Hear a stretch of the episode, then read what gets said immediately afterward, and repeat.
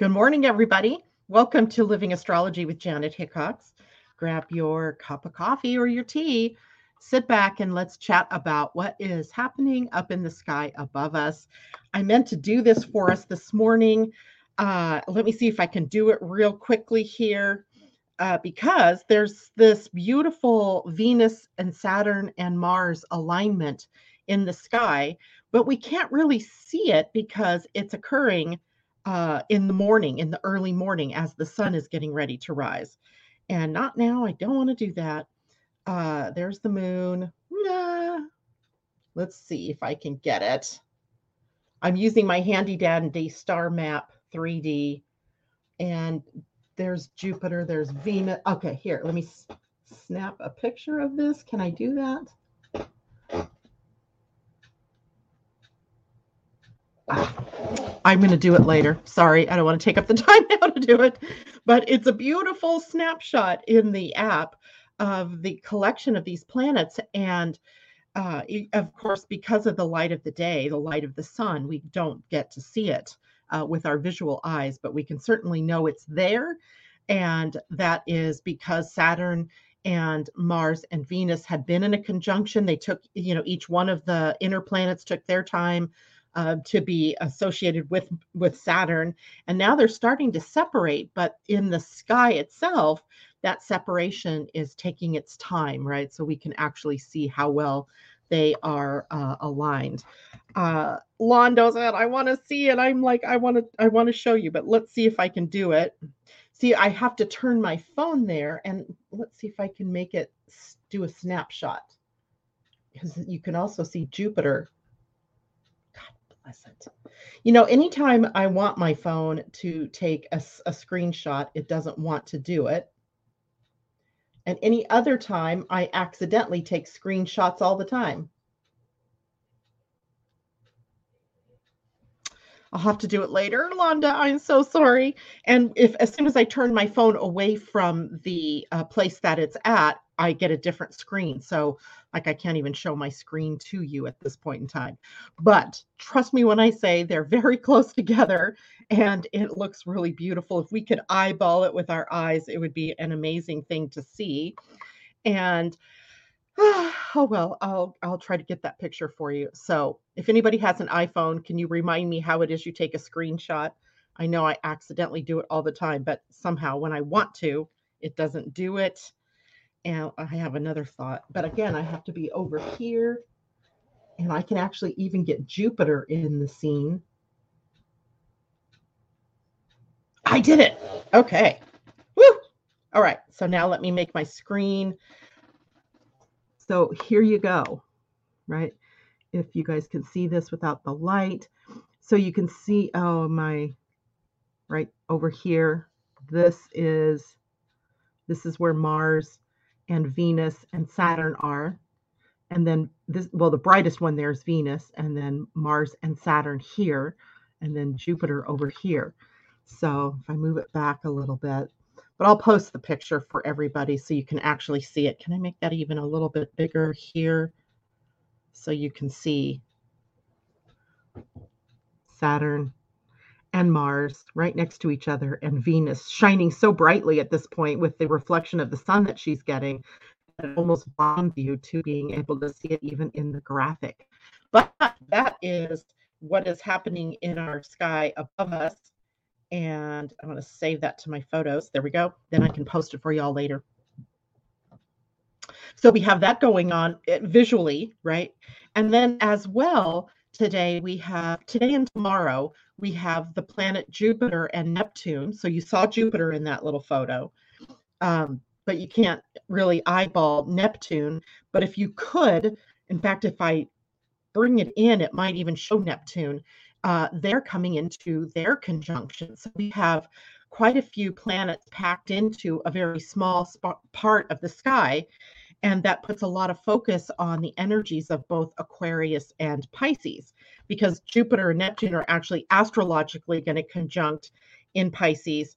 Uh, Mars, Venus, and Saturn had their conjunction, but it was in Aquarius. Venus has already moved into Pisces, as you know, yesterday.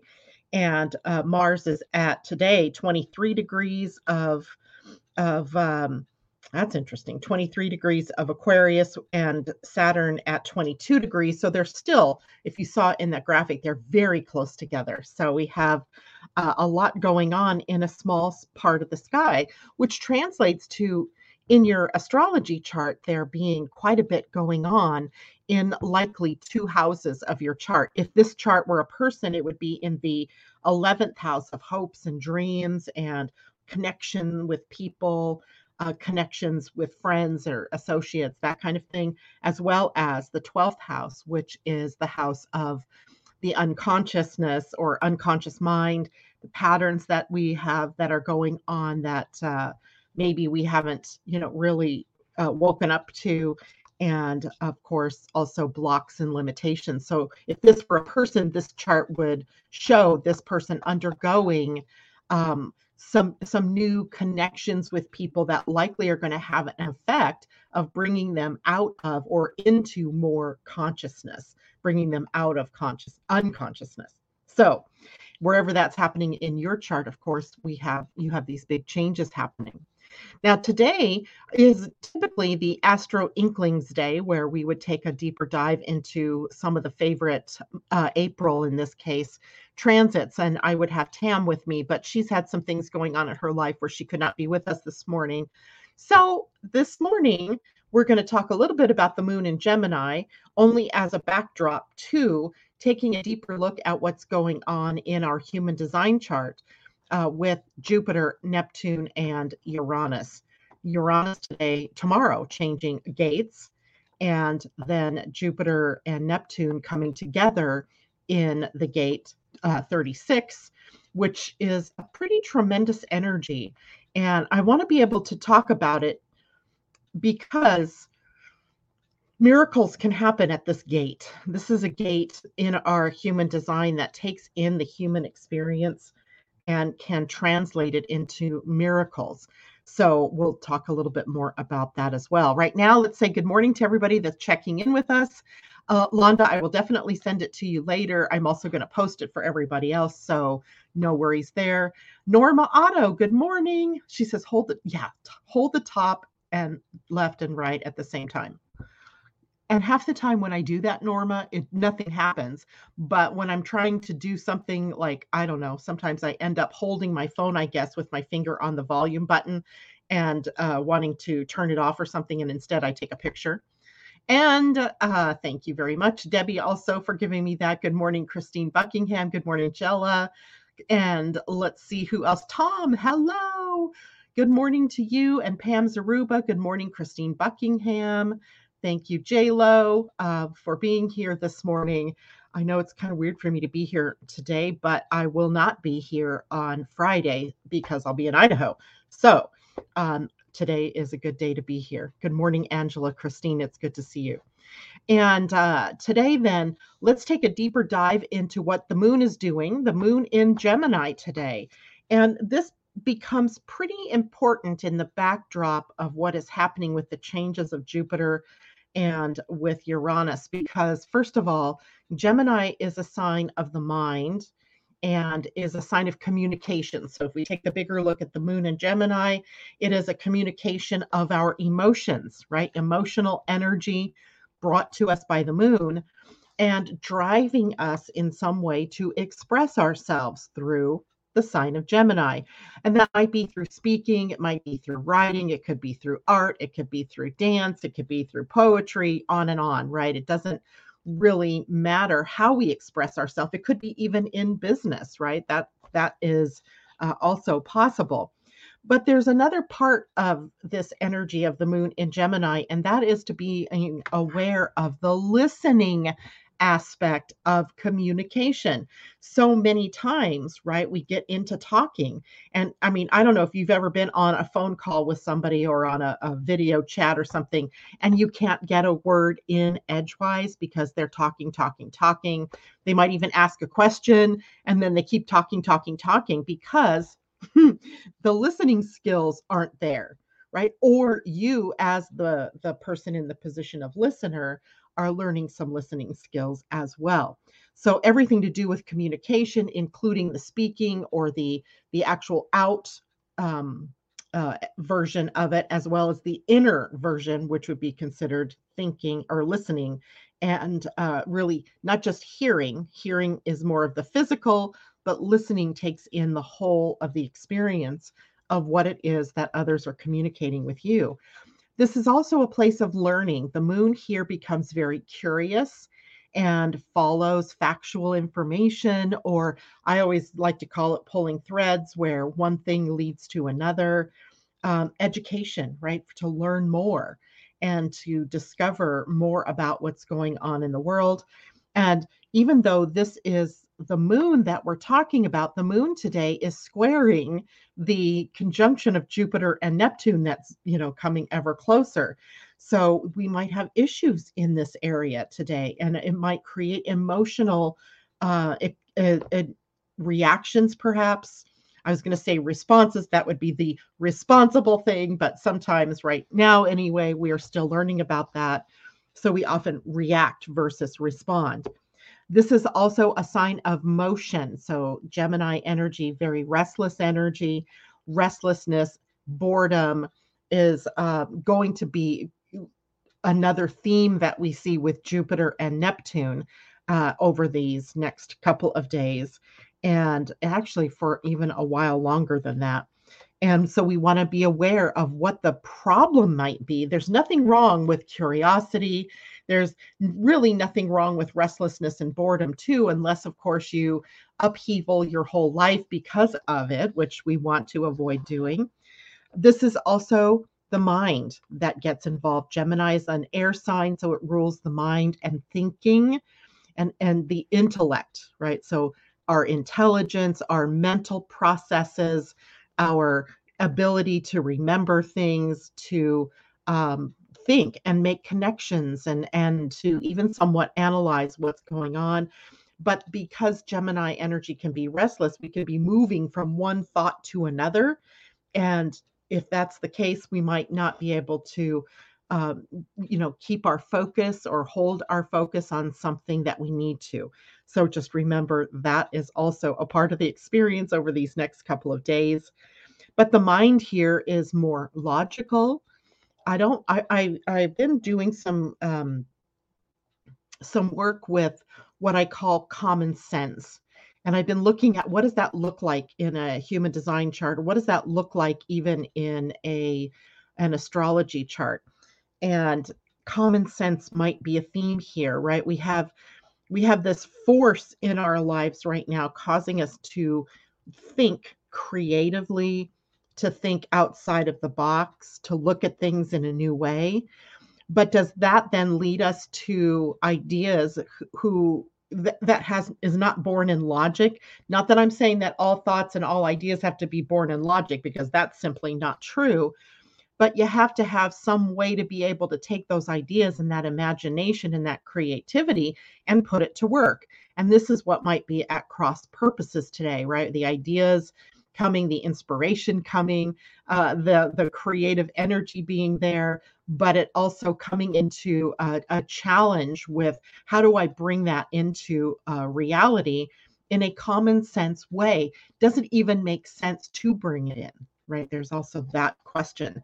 So that can create a restless mind moving in and out of different ideas and um, you know like the little squirrel jumping from you know one nut to the other um, you know, or one bright little object to the other, right? We're crisscrossing the, the ideas uh, and all of that.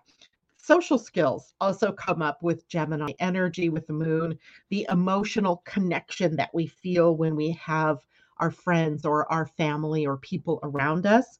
And of course, Gemini social skills come from their ability to communicate, to share ideas, to be witty, to be clever.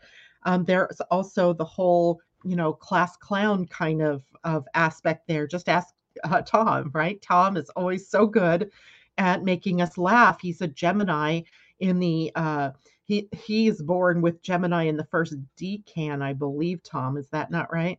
Uh, i can't remember what degree of gemini you are. I know you're june 3rd but that might actually be second decan but he embodies this idea of humor that can you know cause us to laugh or to you know change up the energy that we're in So, lots of good things going on with the moon today. I'm more concerned with that square the moon brings us to the planets Jupiter and Neptune, because Jupiter and Neptune are coming into this conjunction and they're coming into this, they're literally about a half a degree away from one another today.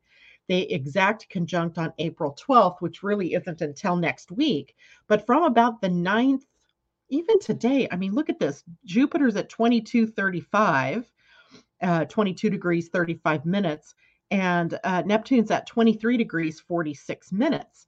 So they're so close, so close. And it's often when a transit like this is forming, forming that we have a sort of connection to uh, the seeds being planted, something coming up where we can start to see what all of this might be about. And then, of course, it comes into the exact and then, even for a day or so, or a degree or so, maybe even up to four degrees after the aspect is exact, we still have the effects of that aspect.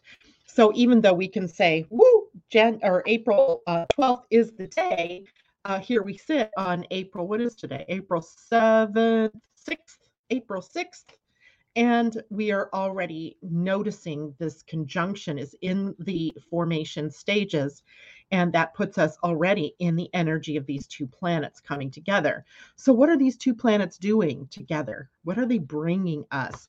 Because I think that becomes an interesting thought. Tom is telling me he's at 13 degrees of Gemini, so that is the second decan. The way decans work is the first uh, 10 degrees of a sign equals the first decan. It is the most genuine and authentic expression or most powerful expression of the sign. So the first 10 degrees of Gemini are going to be the most Gemini like. So you've got kind of a Gemini Gemini feel. The second 10 degrees of Gemini are going to go to the next which is Libra. So you're you are a Gemini Libra. So your Gemini energy is applied to Libra, which would make it more relationship oriented. And the struggle might be how does my Gemini self fit into the context of relationships? And then the third decan, which would be from uh, 21 degrees to 30 degrees, or we could say 20 to 29 degrees of Gemini, is going to be Gemini Aquarius, so now we have Gemini thinking and intellect and communication in innovative and inventive ways. So that would be where my son is, is in that third decan, Tom's in the second. So anybody born probably from about May 22nd, May 21st to uh, likely June 1st or the May 31st, you're going to be in the first decan of Gemini. So and decans are kind of fun to play with because they they modify the character, right? Many times I've looked at my chart. First of all, the only planet I have in Gemini is the sun. So I've many times I've thought, but I'm I'm so much in so many ways I'm not like Gemini, right? Um, yes, I'm a communicator yes that's pr- my primary um, my primary soul gift here that i'm meant to use but so many other ways i'm not like gemini so why is that well in some parts the decans express that to us or explain that to us because you have another uh, modifying feature coming in that changes the way that you express that particular energy so for whatever sign that you are you have a decan oh shoot, I have to study the major arcana. This is not helping me. Um, I'm not sure what she was talking about there. Uh, but keep going there, Lo. Keep studying. That's all I can say. Uh, but the, here, here was the thing that I was talking about with the common sense. We can keep studying and we can keep learning and we can keep studying and we can keep learning and we can keep jumping from one discipline to another, uh, one tool to another and, and trying to learn more and more and more. But when we learn more and we don't and we don't apply it to our lives, then it's just so much more clutter up in the head, right? So the the the clue here in today's chat about the moon in Gemini is that what are you going to do with what you're learning, right? Sometimes we're learning things that help us be more of, of who we are, right? There's that. I don't want to take away from that. But a lot of the time, we're out there learning things that we want to take in and we want to be able to use, but we stop short at actually putting it out there and using it. So, for example, I'm just gonna I, am just gonna talk to uh, J Lo. She happened to mention um, learning about tarot cards. And I, am this doesn't mean if this isn't personalized to you, J Lo. I'm just using you as an example. So if you're someone who's studying the tarot, where you study, you've got to look at your why. Why am I studying the tarot?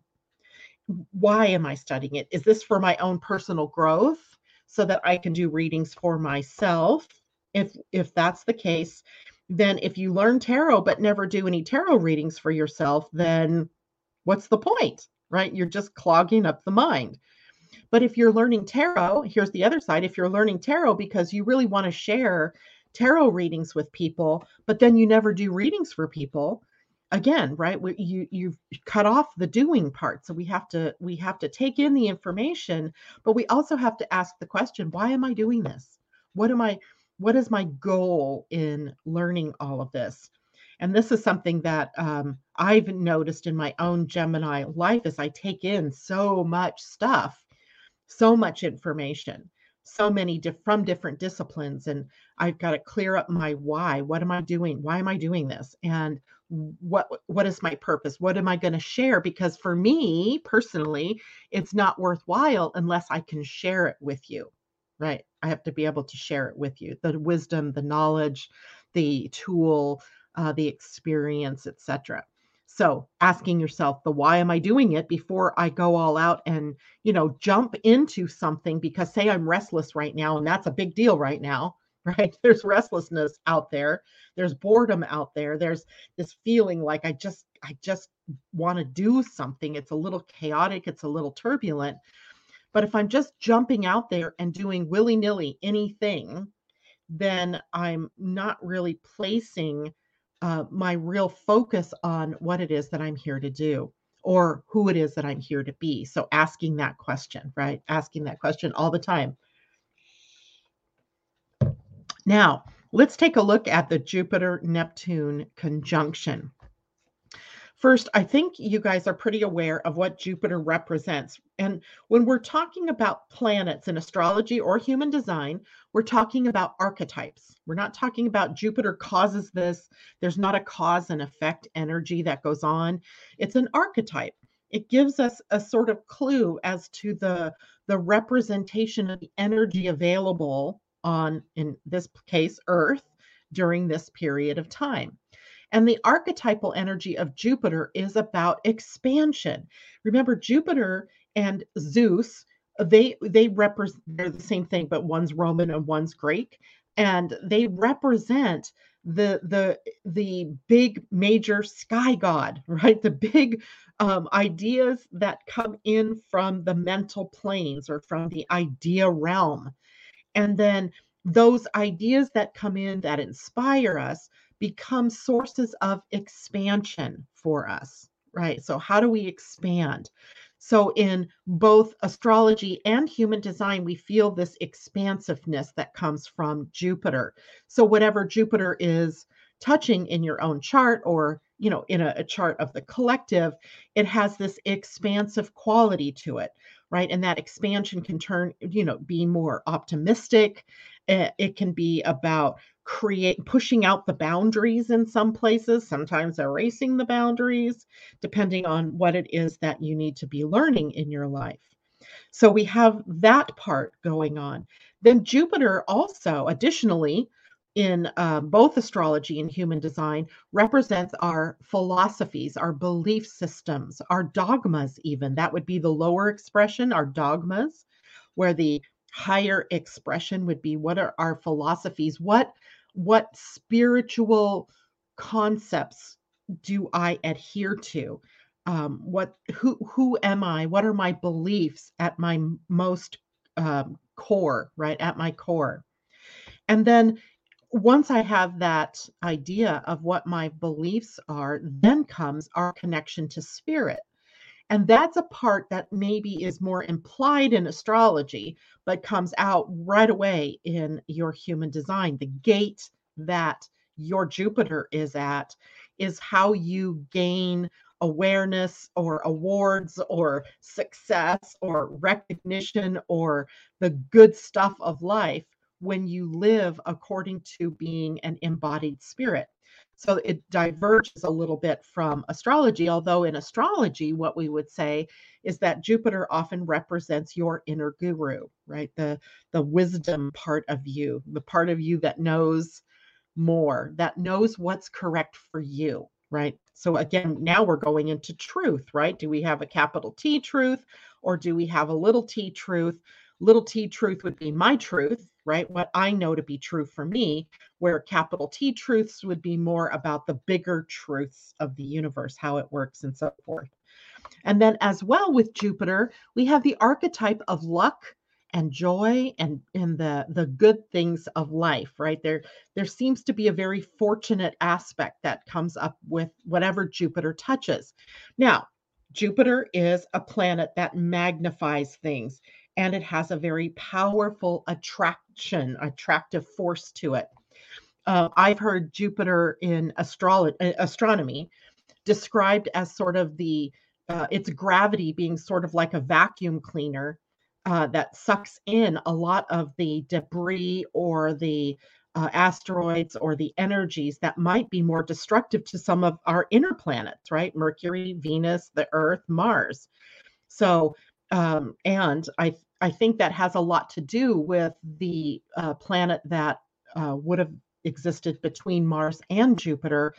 I think it was called Maldek, and that planet having been uh, destroyed at some point in you know galactic history and all of the debris left by that destruction so in a way in the physical planes jupiter is attracting to itself all kinds of energies so in our own um, bodies in our own mm, reality here, our Jupiter can also be what is the attractive force.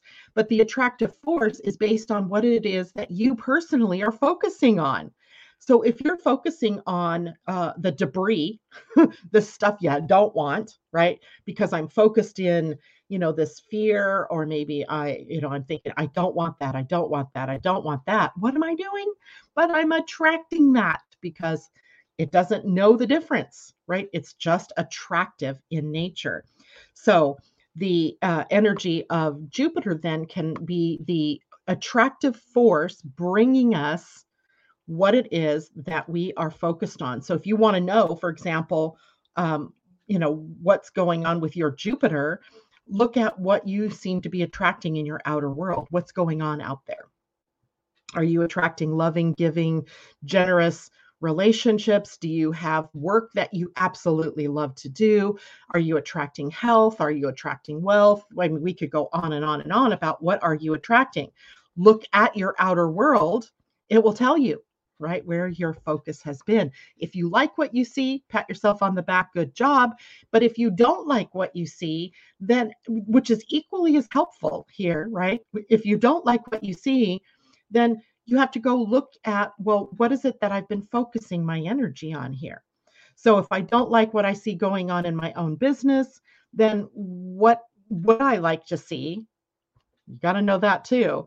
And then where have I been focusing instead? So this is how the Jupiter archetype serves us. Now, as Jupiter transits through the universe, right, or through our, our solar system, it moves through the 12 zodiac signs. It's in the sign of Pisces. The sign of Pisces is about our connection to spirit, our connection, having faith in a benevolent nature of the universe, um, being able to have compassion and humanity and uh, tolerance, acceptance, and love, right? Loving as spirit would love. In Christianity, we would be saying something like loving as God would love or uh, the love of God kind of thing, right? It's unconditional. So we have a sort of uh, uh, energy that is bringing us into how are we being in uh, how do we expand our spiritualness perhaps in the ex- expression through our physical bodies? Now, the gate that it's at in human design happens to be in the emotional center, and it's the gate 36, which is really in in uh, the gene keys we see it in its lowest expression as turbulence. In in traditional human design this was called the gate of chaos or the gate of uh, crisis right? So there's a lot of crisis energy that comes up in the lower frequency energy of the gate 36 and yet if we look at the gate from a purely beneficial standpoint like what what do i stand to gain here? It becomes the spirit of exploration and then uh, creating new experiences for us. And the crisis or turbulence comes in when we feel that boredom or that restlessness and we don't know what to do with it. So we just leap out into something or we decide to, you know, change directions and go that direction because it's shinier over there, right? it's brighter over there i'm going to go that way or uh, oh wow let's go this way so the the crisis or turbulence of both jupiter and neptune sitting here at this point might be where we forget that you know we have a type and a strategy that's leading us how into how to make the right decisions for ourselves. And it should never be made out of this crisis feeling or a feeling of that restlessness or boredom. So it helps us to raise our consciousness then with Jupiter here at this gate uh, of compassion and loving ourselves enough to do what's correct for us, loving our fellow humans enough to make decisions that are correct for them and for us as well. But in a way, this particular gate creates the need for us to push beyond our normal capacities. So there's a sort of razor's edge here, right? Where we, because Jupiter is a planet of expansion and growth, we are pushing out the boundary, right? We're pushing out the edges of who we are here to be and what we're here to experience. But we also have to make sure that we're not leaping out of a sense of that boredom or from uh, restlessness and uh, letting go of things that you know just hadn't borne fruit yet so you know like if you were starting if you had started a project and you were really excited about it very passionate about it and you're not you know you've gotten to a point this is a, something likely to happen to all of us at this point. You've gotten to a point where maybe it's at a standstill or it's it's not feeling like it's going to be birthed yet. I just had this experience uh, now that i think about it. And instead of of leaping out of or leaping into something else, you've got to hold the space and check the timing because this is on the emotional center. The emotional center has a very good sense of timing, and timing might not be correct right now, but that doesn't mean it won't be correct later. So the idea is to hold space, to stick with what you're passionate about or stick with what you love long enough to see the returns from it and to understand that it's not timing isn't in your hands divine timing right? Divine timing is everything. So we're pushing the limits of our human capacity you know erasing boundaries as it were or pushing them out a little bit. But we want to do that a little more deliberately i think with compassion for ourselves and compassion for our human uh, friends and family and understanding that sometimes we feel bored, bored or restless, and that causes us to want to take steps that are not in the right timing. And how do you know what the right timing is? Well, the way I always look at timing is if it's easy, right? If it's just booming along and everything's fine and dandy, I get all the green lights on the road, then I'm in the right timing. And I might be in the right timing, and then suddenly the lights all turn red and I don't know why that might be, right? I don't know necessarily what might be going on. So with the emotional center, I have to pause and I have to wait until the light turns green again. And then I'll find ease and flow. But if I keep trying to push against the walls that are showing up, then I'm just getting more and more uh, upset or more and more uh, restless. And that may cause me to just go, okay, screw that idea. I'm not doing that idea uh, and I'm going to just leap into the next bright, shiny thing that comes along. So that's something that we have to work with right timing and staying with something long enough to see the results. And something long enough has to be something that you're also passionate about, right? Something that you really love, something that was near and dear to your heart.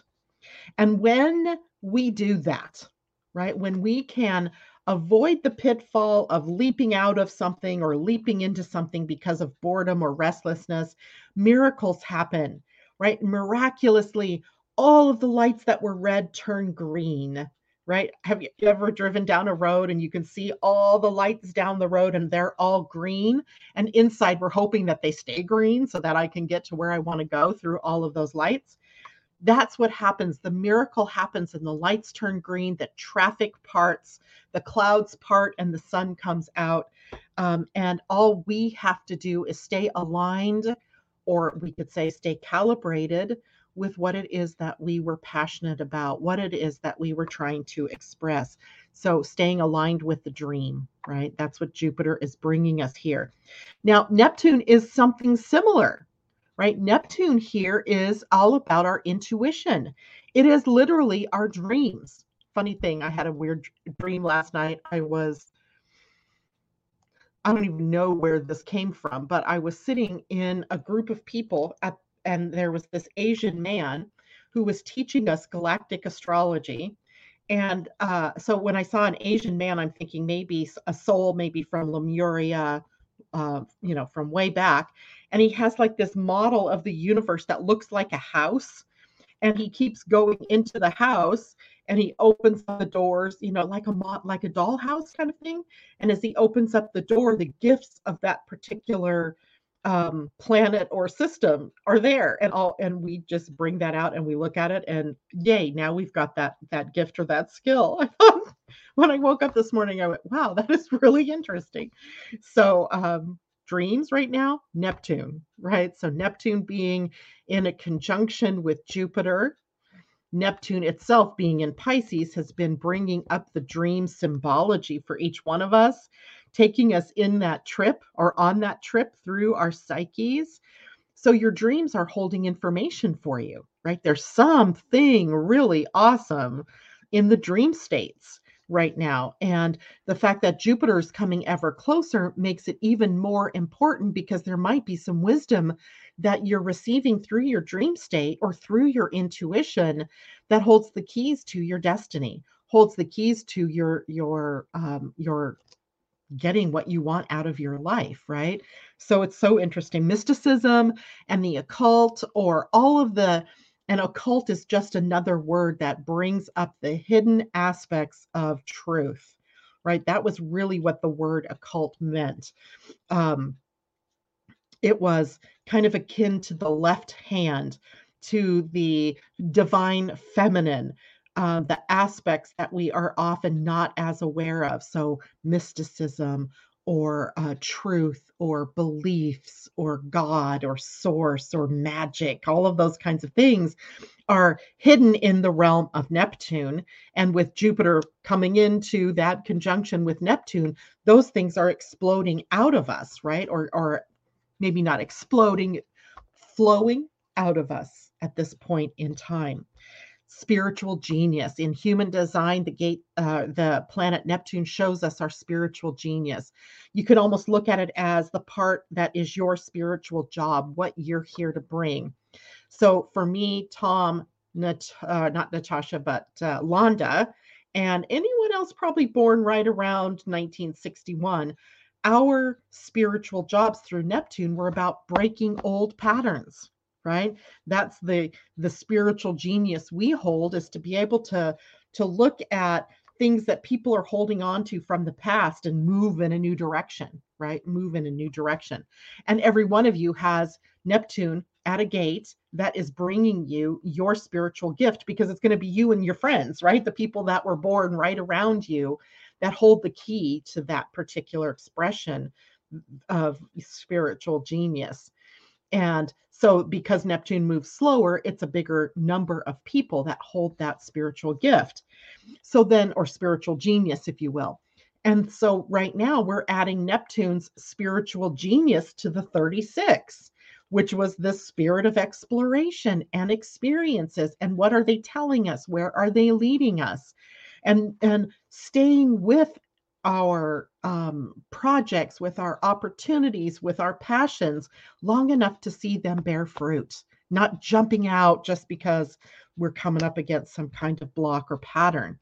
And likely those blocks or patterns are things that you've seen before in your life, right? That other times the same thing has happened when you've gotten close to getting what you love or getting what you want, right? I used to notice that in my own life that uh, I'd seen this pattern recurring that the closer I got to success, the more I started self sabotaging. And that happens because I have the sun in the 12th house. Well, right now, you know, there can be some 12th house energies coming up as Neptune is the ruler of the 12th house.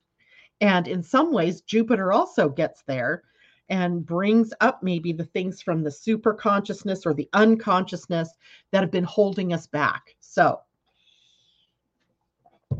now, having said all those things, I don't want you to be afraid of making changes right now. Because the key is you have to know yourself and know is this coming this this desire to make a change is this coming from a, a sense of transitoriness that uh, restlessness that that I don't know what to do with myself and and uh, or is it coming from a true universe that's telling you it's time to go in a new direction and literally in human design, we're talking then about living your type and your strategy, right? Your strategy is going to protect you from leaping. And those of you who are generators and manifesting generators, you are the consummate leapers, right? You often misread the signs as, oh, it's time to quit, right? The energies come to a slowdown or a stop. So I misread the signs and I think, oh, it's time for me to leap without listening to what is your truth right? Your truth and your strategy is responding to what's showing up in the outer world. And unless what's showing up in the outer world is a new direction or something new that is um, being approved of by your sacral or by your emotional center or by your spleen, depending on what your um, your power center is, uh, then it's not time to take action. And for my projectors, reflectors, and manifestors out there, uh, that can also be your strategy to wait for the invitation or to um, is this a part of my creative genius if I'm a manifester? And if I'm a reflector, I am definitely not going to make big changes in my life in the moment, right? I need to wait and see, like, kind of see myself through all my different peoples, my relationships, and see what's right or what's true for me. So I hope that's helpful for all of you guys. I'm going to take a look really quick at um, comments. So Susie, Gemini, 23 miles, 23 degrees, Jupiter and Neptune meet in Pisces. Uh, that's exactly where they're going to meet is at the 23 degrees. And Jayla says that's amazing because I found a trans Neptunian object named Altagira or Altahira, where my uh, design Chiron is, and it is a connected. It is connected to dream time. I don't think I've heard of that trans Neptunian object, so that's interesting. And of course, did you guys know that you can actually go to um, your in Astro? You can search for your own name because likely there is some kind of trans Neptunian object or asteroid or other extrastellar uh, body that has been named your name. And then you can place that in your chart and it can add some really interesting information to you. I mean, there's even some kind of asteroid out there named Janet. And uh, it's fascinating to, to play with those, but it's also confusing. So be sure that you know enough about astrology to understand what that might mean. Uh, Christine Buckingham, natal Jupiter retrograde and Neptune retrograde in Scorpio. So you, they're both in Scorpio. Is that what you're saying? So you have a definite, if if that's the case, then you have a definite connection to um, finding what you're passionate about, right? And even moving through uh, some of that dark energy, the dark night of the soul kind of energy, to really find your passion and to live from your passion. Um, that that can be pretty difficult for um, for us. I think the hardest question I've ever asked of myself is, "What do I want? What am I passionate about?" I mean, it's pretty obvious I'm passionate about astrology, human design, and all kinds of, you know, things that uh, takes into inner knowing or knowing ourselves better. Um, but then the question is like, what do I want to do with it? Right? What do I want to do with what I love? So those are questions that are difficult. So great questions to ask ourselves, even in the moment. Uh, let me go back. Accentuate the positive, eliminate the negative, latch onto the affirmative. Don't mess with the Mr. in between. That's from Tom. Susie, I have a question. I think we pick our chart. I don't think a little child attracted hunger or poverty, but the soul needed this lesson. That is such a great pros, uh, question there, Susie, because I think a lot of times I've been learning a lot about what positive and negative means. And the duality that seems to be inherent in it. And I know that we look at, I, would too, I do too, right? I look at a child that's suffering um, or a, a group of people, you know, like the uh, Holocaust, right? That's a big trigger for a lot of people and how much suffering and death and, and destruction happened during that period of time. And our thought is about the negativity of it all and how you know terrible of an experience that was. But from our standpoint here as humans you know it's our compassionate self that's in reaction to that right? Not response right? We don't know from the soul level what was it that group of people were here to experience? What um, soul level karma might they have been releasing? And and we just don't know. We don't know that all we can do is know ourselves, right? I can't know why, how many millions of people died during that period of time. What was it that they wanted to learn? I can't tell you why a child would necessarily be born into a family of hunger and poverty, but I can guarantee you that there's a reason behind it at the soul level that we can't see from our human experience because our human experience is judgmental. We want to judge it we want to judge it as as bad. We want to judge it as sad or uh, unacceptable or what however we want to judge right? But if we didn't have the negative energy if you will we couldn't have the positive because they need to be in balance. We're a dual world. We live in polarity. And that means in order to have one you have to have the other right? And, and that's just how our world works. So some of our biggest lessons come from our experiencing of that duality and our judging of it as good or bad rather than it being just as it is. Now, that doesn't mean that you as a soul say, Susie, see a child that's in need and do, you know, what you can to help or to help the uh, a group of people raise their vibration and I mean, it, we're all here in this together, but we also have to understand that some souls, now we live on a planet of seven in a some billion souls, right? They all have a purpose for being here, and their purpose is perfect. Whatever it is that they're experiencing, their purpose is perfect. Now, some, what we would call, say, negative souls, um, aren't negative as in they're bad. This isn't a judgment call on them. But what they're experiencing in this life is uh, they're they're experiencing themselves through the people that are around them.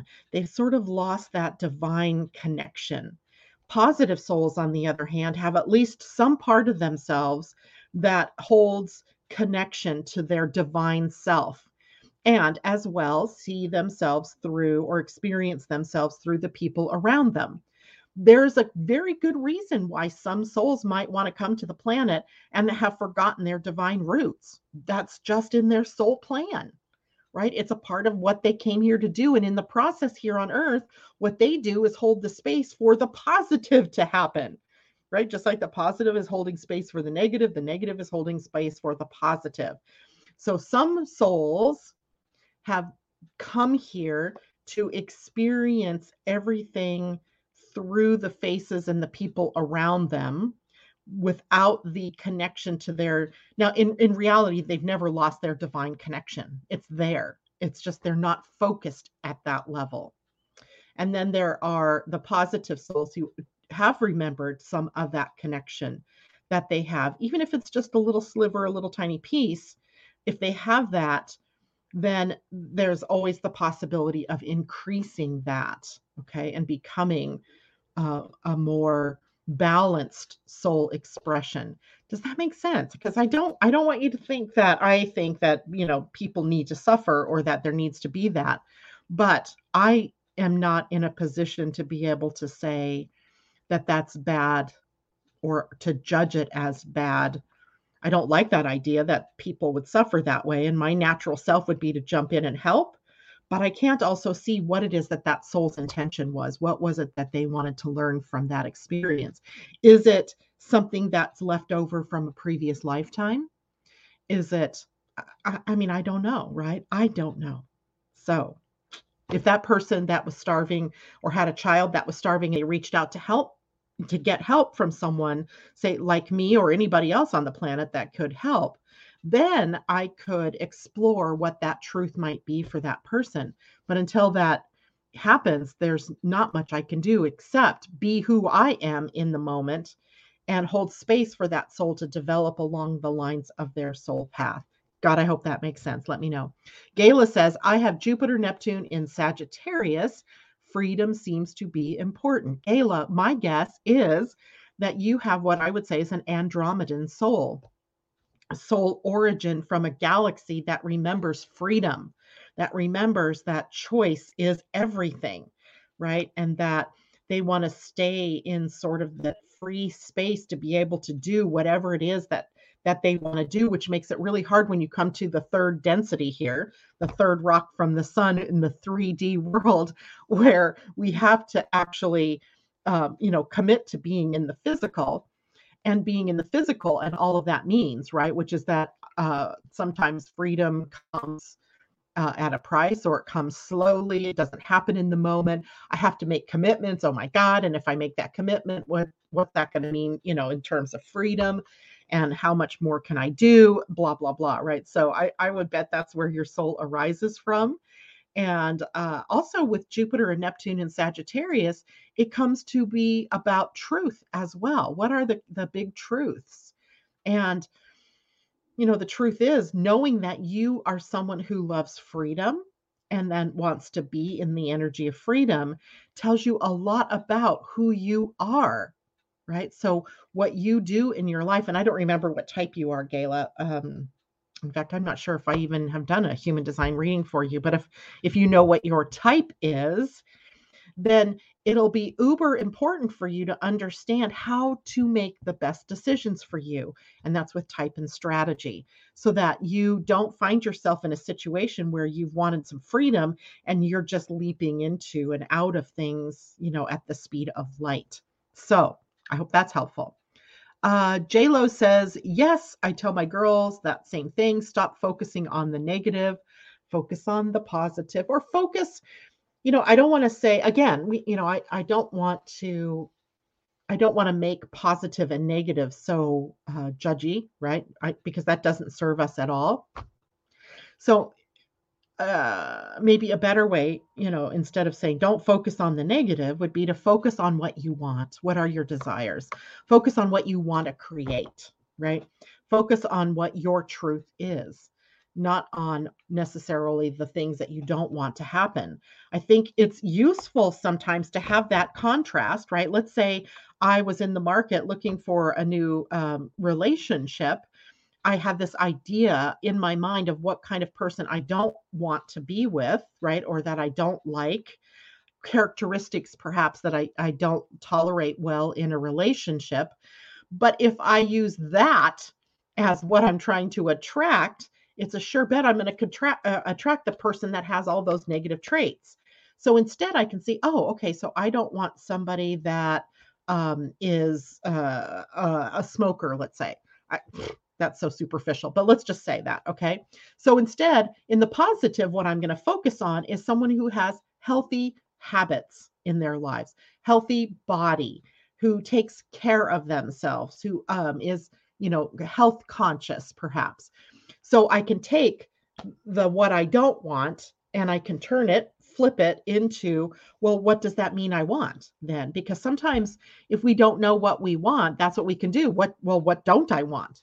It's kind of a quirky thing here on this planet where we can somehow easier uh, it's easier for us to see what we don't want then uh, now we have to flip it. Okay well that if i don't want this then that means i want this. So now that's what i'm going to focus on right? So um, as opposed to it being a judgmental thing about you know oh i don't i don't want that you know? And so the more i focus on that i don't want then i'm energizing that and bringing that instead of what i do want. Um angela says restlessness oh boy an understatement. Trust me when i say angela i am there with you. There yeah. I I I had to I got irritated with myself yesterday because I felt like I was focusing on the learning and the restlessness part of me really wants to get into the doing right? I have all these new things that i want to share and you're hearing me share some of these new things but it's more than that. I want to do something with it right? I want to do readings or i want to do sessions with people on these new things but I don't have it yet. I don't have maybe all the knowledge yet, or I don't have the right words yet. I don't know what it looks like yet. I don't know what it costs yet. And so, uh, and I'm trying to force all of that to come in. And because of the restlessness of that, yesterday I was just like, I'm done. Right? Not, not, I'm done. I'm just done. Turn the computer off, get out of the house. Unfortunately, the weather wasn't very good, so I couldn't go out and do what I wanted to do. So that even contributed to the restlessness, right? So instead, I tore apart the laundry basket, got everything cleaned, uh, you know, did things that I could do that would alleviate that restlessness without me leaping out of or doing something that would change my life in a big way, right? Because restlessness isn't a good place to make those. It's good fodder, right? It, it's good, you know, to help us see where it is we're stuck or what where it is that we want to make changes. But it isn't a good place for you to leap out of something or leap into something without really understanding who you are at the soul level and what it is that you want to do. I hope that's helpful. Natasha good morning to you uh, funny for this metaphor, I used to live where uh, if I went 23 miles an hour down this section road, I would hit every green light because it would turn green just as I would get to it. Time to remember that. Yeah, exactly. Timing on Burlington Boulevard, Natasha. it's perfect if you go 35, right? 35, you'll hit all those lights.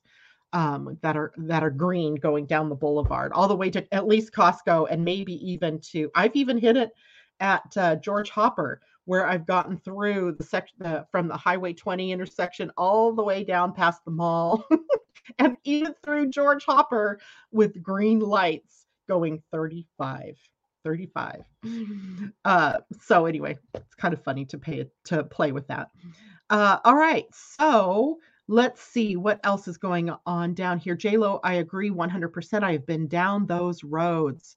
Uh, very good. Tom, my natal DC descendant is 21 Pisces. Pallas is 22 Pisces. Juno is 19 Pisces.